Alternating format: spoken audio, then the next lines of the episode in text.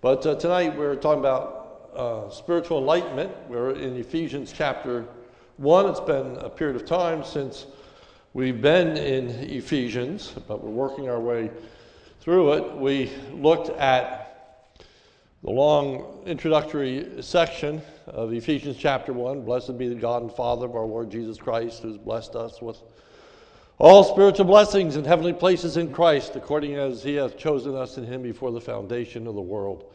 And so we talked about that great doctrine of election and how it is intended to bring glory to God, the riches of the glory of His grace, the abounding goodness of God in saving us. After that uh, great theological treatise comes a prayer for our spiritual understanding enlightenment. And so we want to look at uh, the introduction to the prayer. Uh, so, in our introduction, it reads There is a great need of, on our part for spiritual understanding and or discernment.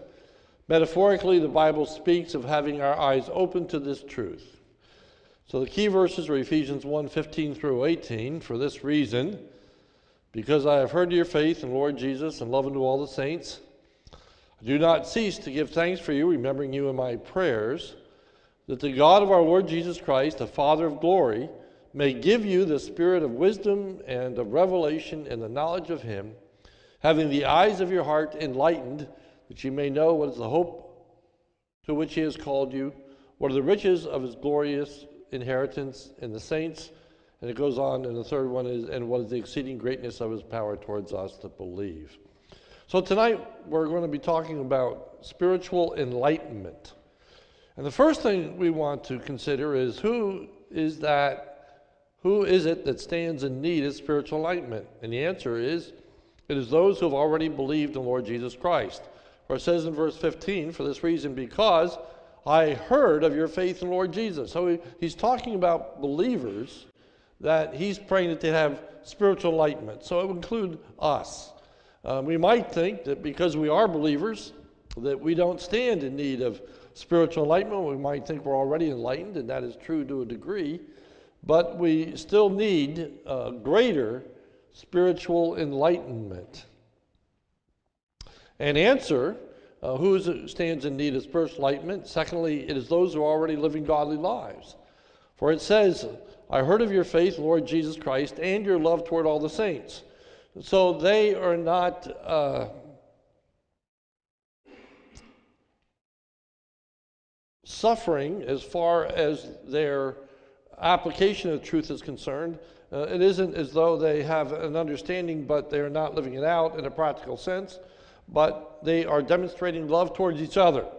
Uh, and still, Paul is praying that they would have greater spiritual enlightenment. So, number two, how is spiritual enlightenment to be obtained? Well, answer first of all, spiritual enlightenment is a result of prayer. Do not cease to give thanks for you, remembering you in my prayers. Secondly, spiritual enlightenment comes from God the Father. That the God of our Lord Jesus Christ, the Father of glory, may give you the spirit of wisdom and revelation. And thirdly, Spiritual enlightenment comes through the instrumentality of the Holy Spirit, Ephesians 1.17, uh, that uh, may give you the spirit of wisdom and of revelation. It is the Holy Spirit who's the source of understanding of the Scriptures. He is referred to as the Spirit of wisdom. And it is the Holy Spirit who's the author of the Scriptures. Uh, so he is the Spirit of revelation in verse 17. So, uh, wisdom comes from the Spirit, and the revelation, the, the truth of God's Word, comes from the Holy Spirit. 2 Peter 1 20 and 21, knowing this first, that no prophecy of Scripture comes from someone's own interpretation. For no prophecy was ever produced by the will of man, but men spoke from God as they were carried along by the Holy Spirit. So the point is that this spiritual enlightenment comes from God through the instrumentality of the Holy Spirit. So we need to be praying for spiritual enlightenment as we come to the scriptures. What I want to stress to you is that there is a need for the Spirit of God to open our eyes, and we're going to talk about what that means, to understand His truth. The way in which we come to fully understand, comprehend, and apply the Scriptures is more than just an academic exercise. It is more than just our putting principles together, study methods in which we are going to arrive at the truth. Now, I personally have a high value for hermeneutics, that is the process of studying the scriptures. I am not saying that the academic exercise is not important, it's very important. There are two extremes that are abusive. The one is to downplay the importance of, of the actual study of Scripture, the, the academics behind it, if you will, and take purely a mystical view that says, I'm just going to pray and the Spirit of God is going to open my eyes and show me everything I need to know. Uh, no, there, there, there needs to, to be study. There, there needs to be uh, a close looking at the Scripture, doing word studies, grammatical understanding, dialogue, uh, diagramming sentences, all those kinds of things are extremely helpful, but the point is it's not enough. It's not enough. There needs to be the opening of our eyes by the Holy Spirit. In the book of Timothy, it refers to those who are ever learning but unable to come to the knowledge of the truth. Uh, you can spend a lifetime studying the scriptures and still not really come to understand and grasp the things that you need to. So there's this need for spiritual enlightenment, but what does it look like and what is the goal? Well, number three, what's the goal of spiritual enlightenment? Ephesians 1:18, having the eyes of your understanding enlightened with this purpose that you may know that you may know what's the hope to which you were called, riches, the glory of the inherent saints, and exceeding greatness of his power toward us. Okay, so it's that you may know. And the word for know is an experiential knowledge of God's truth. So the goal is greater spiritual understanding, awareness, and experience of God's truth. We want to get to the place in which we have a complete, well rounded understanding of God's truth. Uh, that includes the correct doctrine, that we understand what God's word has to say to us. But it's more than just an ability to explain doctrinal truth, it is the appropriation of that truth. It's one thing to be able to explain, for example, the way to salvation, to know the Romans road, to know what the gospel is. And you can explain it as quite another to have embraced it and to believe it and to submit yourself to the gospel. And, and you are trusting in the Lord as your Savior. And it is still another degree or level that we experience comfort from that gospel, that we understand it in such a way. You think of many, many children, when they come to know the Lord as their Savior, and they pray to ask Jesus to forgive them for their, for their sins, and they commit a sin, and they're asking Jesus to come into their heart again and to forgive them their, their sins, and they, they accept Jesus over and over again, right? Maybe that's your experience as you are coming to understand a, greater understanding of, of the gospel. But you get to the place where the gospel uh, encourages you, comforts you, so that you know deep down inside that you are right with God because of what Jesus Christ has done for you and having placed your faith and trust in the Lord Jesus Christ. Uh, so that's one example of what we're, we're talking about, but we'll look at the scriptural examples in just a moment. B, Paul is praying that the Ephesians would have spiritual understanding of the doctrinal truths that he is sharing with them. Ephesians 1:18. And here are the, the uh, three main elements of the spiritual doctrines that he is sharing with them. What is the hope to which you have been called? Second, what are the riches of the glorious inheritance of the saints? And thirdly, what is the immeasurable greatness of his power towards us to believe? I'll be unpacking those in the weeks to come. Tonight, just looking at this aspect of spiritual understanding. So, number four, what does it mean to be spiritually enlightened? Ephesians 1:18, having the eyes of your hearts enlightened. To have one's eyes opened is to see what one cannot see by the natural eye. And now, a consideration of the informing theology of having one's eyes opened. Uh, you may not be familiar with that term, but I use it often. Informing theology is simply understanding how something is used throughout the scripture. And there are portions of scripture where something is mentioned, and it's assumed that you understand the Old Testament. It's assumed that you understand these previous references, and they build upon each other. So, what we're going to do tonight is simply go through the scripture and look at places where people's eyes have been opened uh, to see what is that experience, what took place, what happened when their eyes were opened, and why they needed to have their eyes opened. So, the first example is a negative example, actually, with Adam and Eve. Number one, God had told Adam that he was not to eat from the tree of the knowledge of good and evil. Genesis 2:17, by the tree of the knowledge of good and evil you will not you shall not eat for the day you eat of it you shall surely die. But Satan had deceived Eve. And the serpent said to the woman, You will not surely die, for God knows when you eat of it, your eyes will be opened. Your eyes will be opened. You will understand truth. And the implication here is God doesn't want you to understand. God wants to keep you in the dark. Uh, God doesn't want you to uh, come to an understanding of various truths.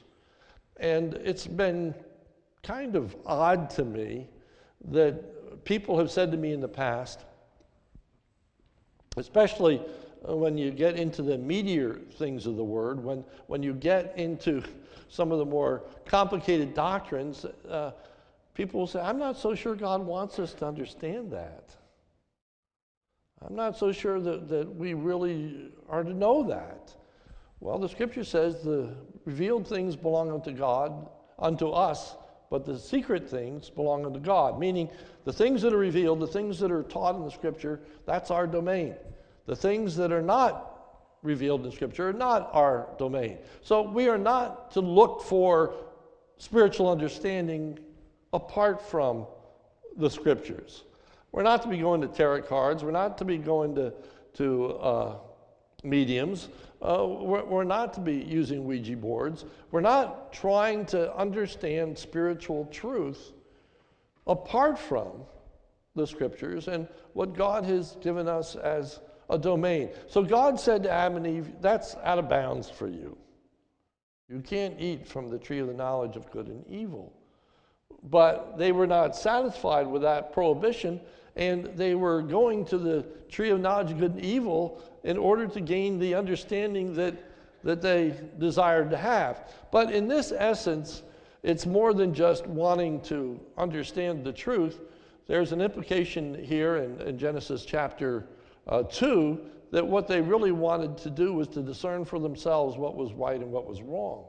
They wanted to make a determination of what was good and what was evil, as opposed to allowing God to make that determination of what is good and evil. And that personifies many times people's pursuit of knowledge and wisdom.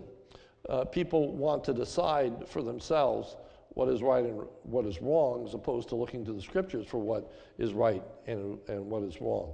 But number three, Eve was deceived in believing that which was evil was actually good. So when the woman saw that the tree was good for food, and that it was a delight to the eyes, and then thirdly, and that the tree was desired to make one wise, she took of its fruit and ate. And she also gave to her husband who was with her, and he ate but they did not gain a true knowledge of spiritual wisdom, they received a corrupted knowledge of wisdom. And so the Bible warns against the perverse thinking of the natural mind that rejects God's appraisal upon life. Isaiah chapter 5, verse 20 Woe to those who call good, uh, excuse me, woe to those who call evil good and good evil, who put darkness for light, light for darkness, who put bitter for sweet, sweet for bitter. Woe to those who are wise in their own eyes, uh, those that want to determine for themselves what is right or wrong.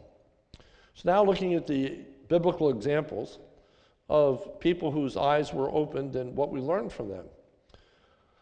Uh, the first one that we encounter in the scripture is Hagar. Remember, Hagar was the handmaid of Sarah, and uh, when Sarah was unable to conceive a child, uh, she was given, uh, she gave Hagar to Abraham to have a child by uh, her handmaid, and Ishmael was born. So here's the account, verse 14. So Abraham rose in the morning and took bread, and, uh, excuse me. So Abraham rose early in the morning and took bread and a skin of water and gave it to Hagar, putting it on her shoulder along with the child, and sent her away. Uh, she becomes proud as a result of having the child, and Sarah can't have one, and she lords it over Sarah, so Sarah sends her away. And this is a, an account of that happening. And she departed and wandered in the wilderness of Beersheba. When the water in the skin was gone, she put the child under one of the bushes. Then she went and sat down opposite him a good way off, about the distance of a bow shot. For she said, Let me not look upon the death of the child. And she sat opposite him, lifted up her voice, and wept. And God heard the voice of the boy, and the angel of God called to Hagar from heaven and said to her, What troubles you, Hagar? Fear not, for God has heard the voice of the boy where he is. Up, lift up the boy and hold him fast with your hand, for I will make you a great nation. Then God opened her eyes, and she saw a well of water. And she went and filled the skin with water and gave the boy a drink. And God was with the boy, and he grew up. He lived in the wilderness and became an expert with a bow. Now, it would appear in the text that this well did not just miraculously appear. It, doesn't appear at this moment that he created the well, but he brought her attention to the well, if you will what she had not noticed, what she had not been aware of.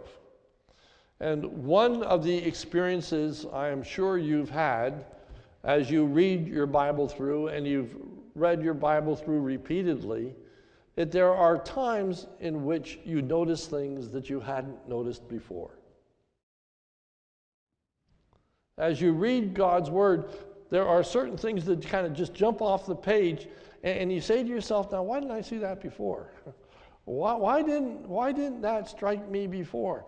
Well, that's the kind of spiritual enlightenment that we are speaking of, of God making aware to us truths of God's Word that is so easy for us to ignore, and especially to ignore the application, to ignore the comfort, to ignore the rebuke, and not to see the fullness of what is in front of us.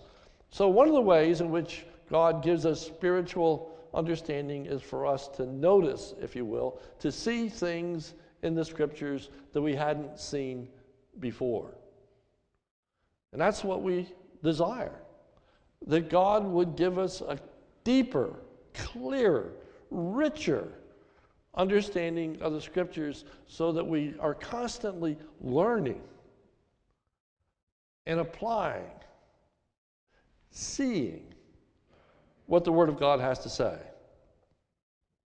The second is God opened the eyes of Elisha's servant. Now, in verse 15, it says, When the servant of the man of God rose early in the morning and went out, behold, an army with horses and chariots was around the city. Uh, this is talking about a time in which uh, Eli- Elisha is uh, penned in uh, by uh, enemy forces that are seeking to undo him, and they are in a great predicament. So, verse 15 when the servant of the man of God rose early in the morning and went out, behold, an army with horses and chariots was all around the city. And the servant said, Alas, my master, what shall we do? He said, Do not be afraid, for those who are with us are more than those who are with them.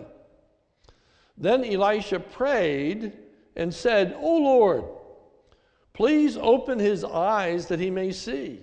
So Lord opened his eyes of the young man, and he saw, and behold, the mountain was full of horses and chariots of fire all around Elisha.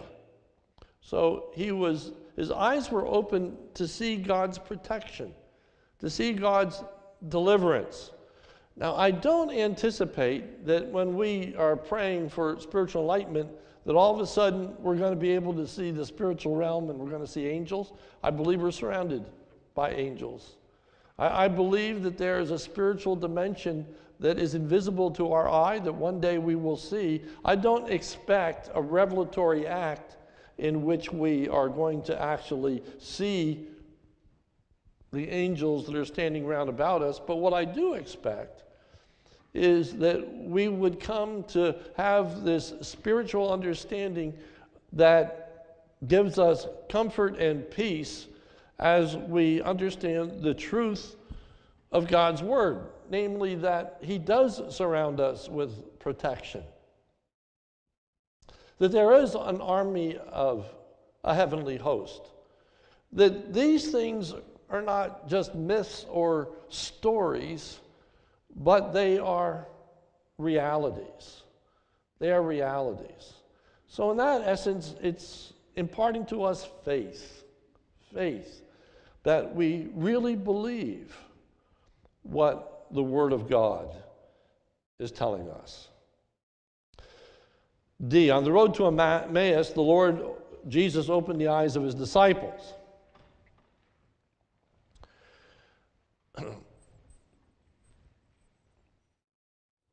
that very day, two of them were going to a village named Emmaus, about seven miles from Jerusalem.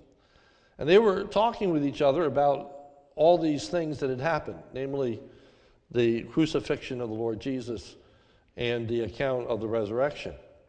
While they were talking and discussing together, Jesus himself drew near and went with them, but their eyes were kept from recognizing him. So here's the opposite of their eyes being opened.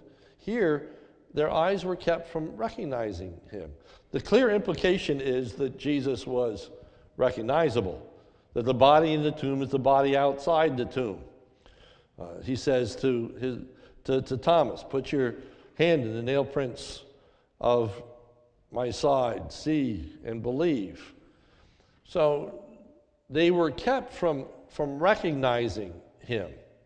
And he said to them, What is the conversation that you were holding each other as you walk? And they stood still looking sad. Then one of them, named Cleopas, answered him, Are you the only visitor to Jerusalem who does not know the things that have happened here these days? And he said to them, What things? And they said to him, Concerning Jesus of Nazareth, a man who was a prophet, mighty indeed in word before God and all the people. And how our chief priests and rulers delivered him up to be condemned to death and crucified him. But we had hoped that he was one to redeem Israel. Yes, and besides all this, it is now the third day since these things happened. Moreover, some women of our company amazed us. They were at the tomb early in the morning, and when they did not find his body, they came back saying that they had seen a vision of angels who said that he was alive. Some of those who were with us went to the tomb and found it just as the woman had said, but they did not see. And he said to them, O foolish ones and slow of heart to believe all that the prophets have spoken. Was it not necessary that the Christ should suffer these things and enter his glory. And beginning with Moses and all the prophets, he interpreted to them the scriptures, the things concerning himself. So here is he opened the scriptures to them so that they understood the scriptures and what they taught about Christ that they had not understood before. They were familiar with the scriptures, but they didn't understand their implication about the teaching concerning Jesus Christ and his death and resurrection. And you can understand that readily. I mean, uh, Isaiah 53, we look at that and it's so plain to us on this side of the cross. But on the other side of the cross, it's not nearly as plain as we think about the depiction of Christ's death and its benefits. I would liken it unto our study of the book of Revelation. On the other side, Revelation is going to make a whole lot of sense to us. But right now, there's much in the book of Revelation that is mysterious to us, that's difficult for us to understand. We need spiritual understanding. We need the Holy Spirit to open our eyes, to, to give us insight and wisdom about the proper way to apply these particular truths that are difficult for us to gather. Verse 28 So they drew near to the village to which they were going. He acted as if he were going further, and they urged him strongly, saying, Stay with us, for it is toward evening, and the day is now far spent. So he went in to stay with them. When he was at table with them, he took the bread and blessed and broke it and gave it to them, and their eyes were opened, and they recognized him, and he vanished from their sight. Next, we have Jesus opened the eyes of the 11 disciples. Luke 24 33.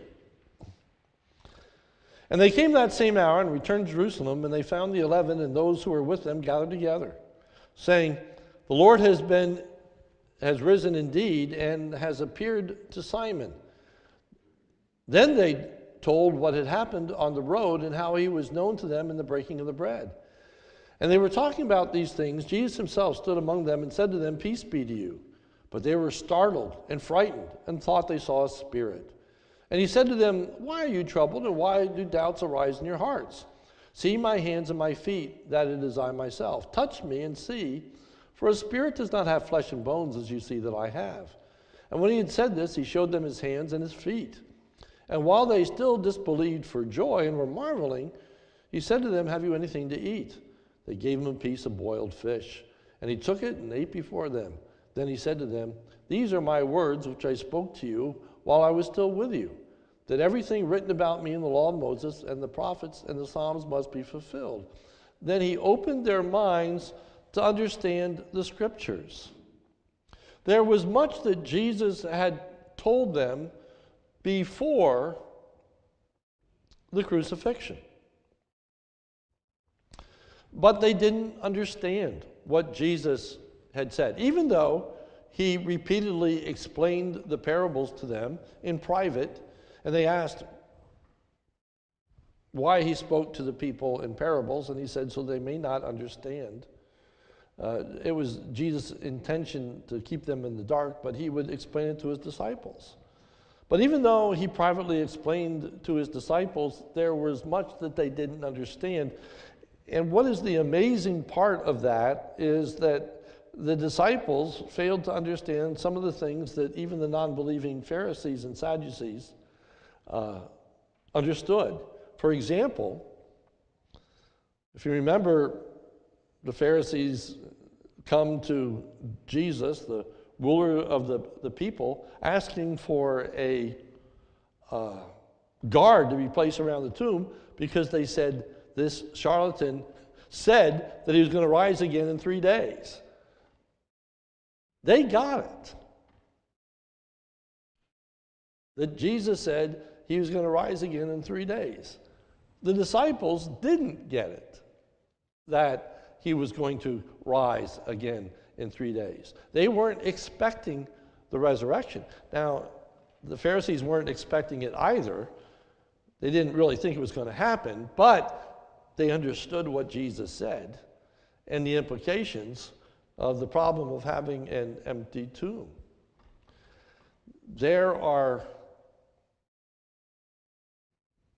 just some really strange things in life, and that is uh, one of you know the best Bible commentators uh, himself doesn't actually put his faith and trust in the Lord Jesus Christ as his Savior. He's very good at understanding the text. He, he can do the academic work, but he hasn't embraced the gospel. He can explain it, he gets it at a head knowledge level, but God hasn't opened his eyes to understand the truth of it. And so here is God opening their minds to understand the scriptures. F. Jesus uses the opening of the physical eyes of the physically blind so that they can see to illustrate the opening of the spiritual eyes of the spiritually blind so that they can see. In John chapter 9, verses 13 and following, they brought to the Pharisees the man who had formerly been blind. Jesus heals a, a man of his blindness. Verse 14 That was the Sabbath day when Jesus made the mud and opened his eyes. So the Pharisees again asked him, that is the blind man, how he had received his sight. And he said to them, He put mud on my eyes, and I washed, and I see. Some of the Pharisees said, This man is not from God, for he does not know keep the Sabbath. But others said, How can a man who is a sinner do such things? And there was a division among them. So they said again to the blind man, What do you say about him, since he opened your eyes? Meaning he gave him the ability to physically see. He said, He's a prophet. The Jews did not believe that he had been blind and had received sight until they called the parents of the man who had received his sight and asked them, Is this your son who you say was born blind? How then does he now see? His parents answered, We know that this is our son and that he was born blind, but he now sees, we do not know, nor do we know who opened his eyes. Ask him, he's of age, he'll speak for himself. Verse 26. So the Pharisees say to the blind man, they said to him, What did he do to you? How did he open your eyes? He answered them, I've told you already, and you would not listen. Why do you want to hear it again? Do you also want to become his disciples? And they reviled him, saying, You are his disciple, but we are disciples of Moses. We know that God has spoken to Moses, but as for this man, we do not know where he comes from. The man answered, Why, this is an amazing thing. You do not know where he comes from, and yet he opened my eyes. We know that God does not listen to sinners, but if anyone is a worshiper of God and does his will, God listens to him. Never since the world began has it been heard that anyone opened the eyes of a man born blind. If this man were not from God, he could do nothing. They answered him, You were born in utter sin, and would you teach us? And they cast him out. Verse 39 Jesus said, For judgment I came into this world, that those who do not see may see, and those who see may become blind. And some of the Pharisees near him heard these things and said to them, Are we blind also? Jesus said to them, If you were blind, you would have no guilt. But now that you say, We see, your guilt remains. So the point is, they weren't coming to Jesus for spiritual understanding. They were declaring that they already knew the truth. They already knew the truth. So if we willingly close our eyes, as it were, if, if we are unwilling to yield to what the Word of God says, we will not come to a knowledge of the truth. That, that's obvious.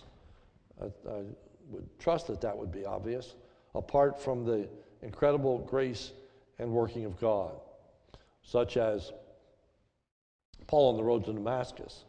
And uh, God says to him on the road to Damascus, how long will you kick against the goads? There were so many opportunities for uh, Paul to have heard the truth and to understand the truth. First of all, if you remember that, that he receives a classic education in the scriptures, uh, he was a disciple of Gamaliel, the greatest scholar alive at that time of the Old Testament. He knew the Old Testament, and yet he did not truly understand what the Old Testament said about the Messiah. Uh, Paul is standing by when Stephen is martyred. And the scriptures tell us that he actually held the very garments of Stephen as Stephen was being martyred. He heard Stephen's testimony. He heard that message that Stephen gave. He saw the dedication of Stephen. He saw the belief of Stephen, and it did not affect Saul at all. And on the road to Damascus, God intervenes. Says, How long are you going to kick against the goads? How long are you going to resist? How long are you going to close your eyes, as it were, to what God's word has to say? And there are a lot of people that do, in fact, close their eyes to God's truth, just simply refuse to yield to it. And when they come under conviction, they try to get it out of their mind. They, they try to put those thoughts behind them. They refuse to believe. And so God, in his great irony and in his great use of metaphor, blinds Paul on the road to Damascus so that he cannot see. To teach him of his blindness, to teach him that you can't see, that you don't understand, that he was haughty, he was proud. He saw himself as a teacher of the teachers, as Paul gives his testimony. He said, before the law, blameless. He couldn't see his sin. He couldn't see all these things, so God smites him with blindness and sends him to the prophet for his eyes to be opened, for him to see not only physically, but to see spiritually.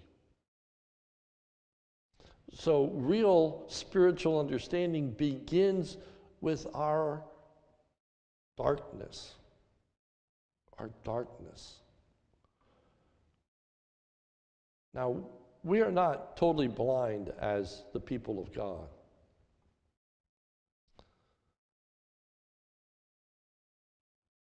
But Paul writes in the book of Corinthians, we see in a glass darkly, meaning we don't, we don't see clearly. We don't see clearly. Uh, I can't read it all without these things unless the font is absolutely huge. I can see, but I can't see clearly when I read. And there is a measure of humility that we have to have in order to really obtain spiritual truth.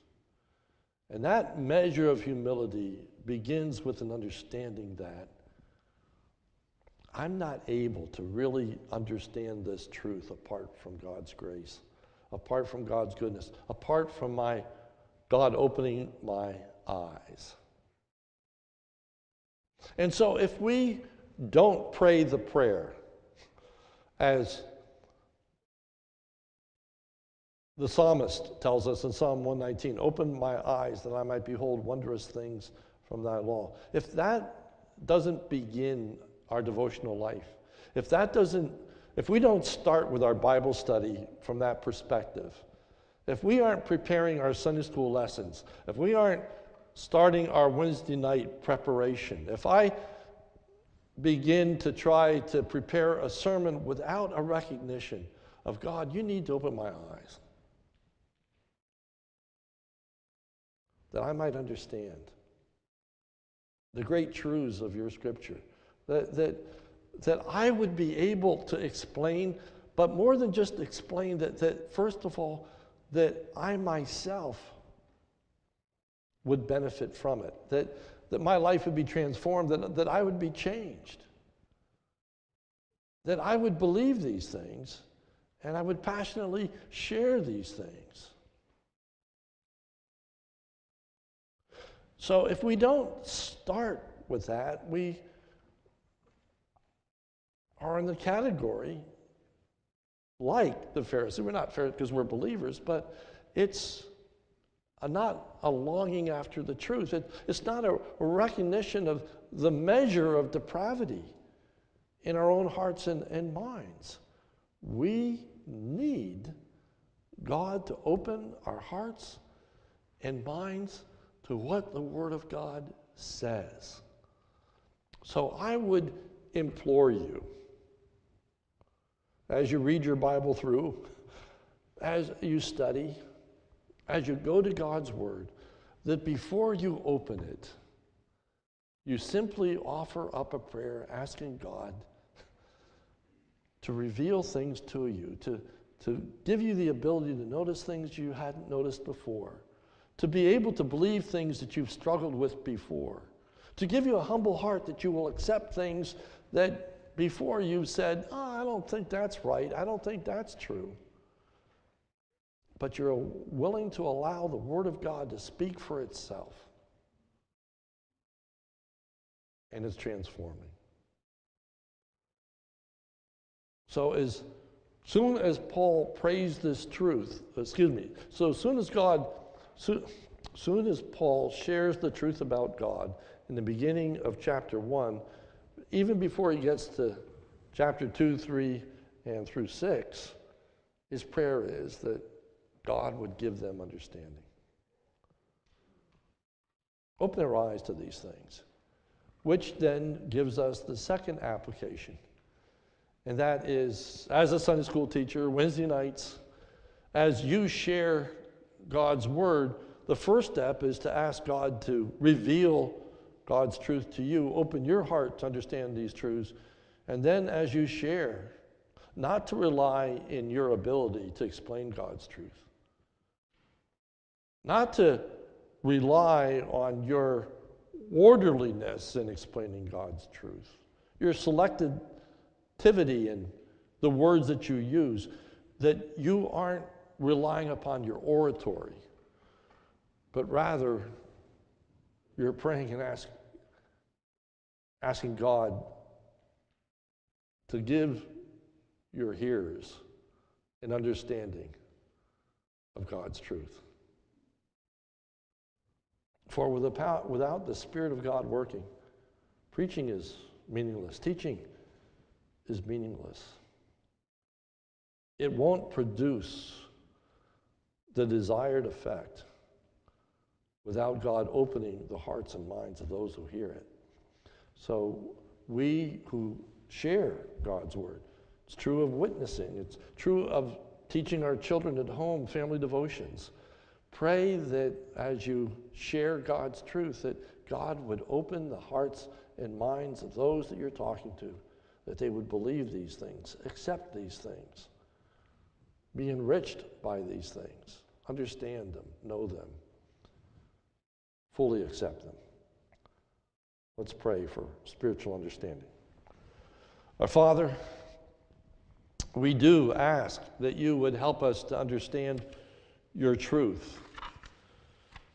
Lord, it's a great mystery as we think of human responsibility and God's sovereignty. And certainly you have put a great onus upon us to be studying your word and to accurately preparing and to teach God's word.